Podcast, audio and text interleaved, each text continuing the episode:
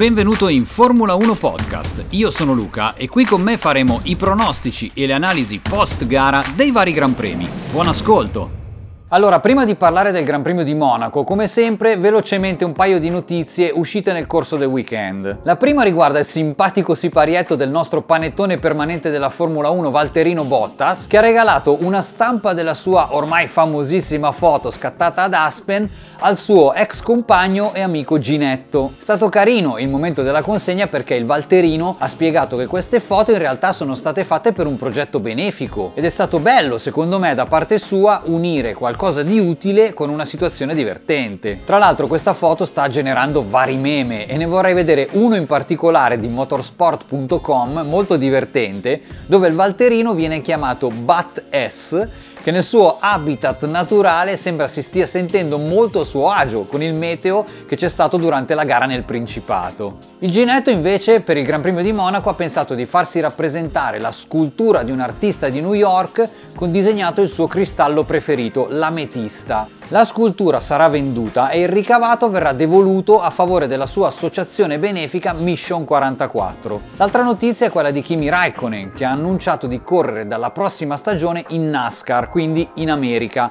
Ma parlando di America, la domenica del weekend di Formula 1 di Monte Carlo c'è stata anche la 500 miglia di Indianapolis, che è stata vinta da Marcus Ericsson ex pilota di Formula 1 con la Sauber, con la quale ha disputato quasi 100 Gran Premi, ottenendo come miglior prestazione un diciassettesimo posto in classifica piloti. Parlando della gara di Monaco, dopo un venerdì e un sabato soleggiati, la domenica c'è stato un semidiluvio iniziale che ha ritardato la partenza della gara di circa un'ora e poi ha mischiato le carte in gioco stravolgendo l'ordine di arrivo finale. Comunque, Gran Premio vinto da Sergio Ceco Perez per merito anche di un pasticcio combinato dalla squadra del Cavallino in fase di pit stop e di cambio gomme dopo che la pista si stava asciugando. A questo proposito non starò qui a dire se era giusto o sbagliato far rientrare Sainz a un determinato giro o se si poteva aspettare a far rientrare Leclerc, perché innanzitutto non sono un tecnico, non sono un ingegnere e credo che per dare un giudizio su una situazione del genere ci si debba trovare nelle circostanze di prendere una decisione importante nel giro di qualche secondo. Come si dice, il lunedì mattina al bar sono tutti allenatori, cioè fuori è molto semplice semplice giudicare, ma secondo me quello che vediamo noi è soltanto una parte di tutto quello che succede in pista. Comunque è un dato di fatto che la Ferrari ha combinato un po' un pastrocchio con il risultato finale di aver regalato due vittorie,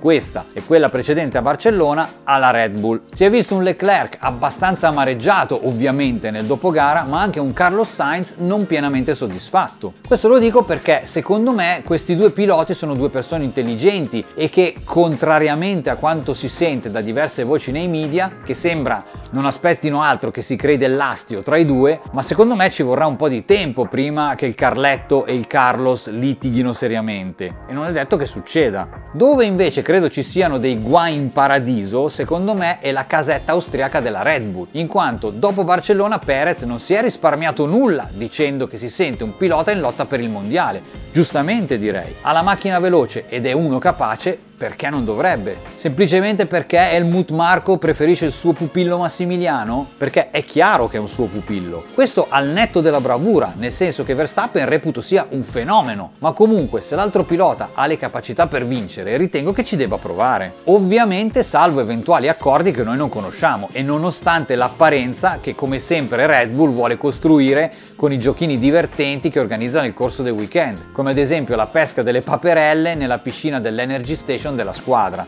Ora vediamo la classifica piloti del mondiale. In prima posizione ritroviamo il Massimiliano, poi il Carletto Leclerc a 116 punti, terza posizione il Sergio Ceco Perez e quarto ragazzi il Giorgino Russell, quasi a pari punti con il Carlito muy rapido Sainz che è scivolato in quinta posizione, Hamilton sesto, poi a seguire il Lando, il Valterino Bottas, l'Esteban Ocon e il Kevin Magnussen, questi i primi 10. Per quanto riguarda invece la classifica costruttori, eh, ahimè vediamo, ahimè per i tifosi della Ferrari come me, vediamo troviamo in prima posizione saldamente la Red Bull, seconda posizione Ferrari, terza posizione Mercedes ormai consolidata in lotta con McLaren ma mi pare di capire che terza posizione sia proprio del team tedesco, quindi a seguire McLaren, Alfa Romeo, Alpine, Alfa Tauri, Haas, Aston Martin e ultima la Williams con tre punticini. Grazie per aver ascoltato questo podcast. Io ti ricordo che puoi trovarmi anche su YouTube sul mio canale Luca De Ponti e ti do appuntamento alla prossima. Ciao!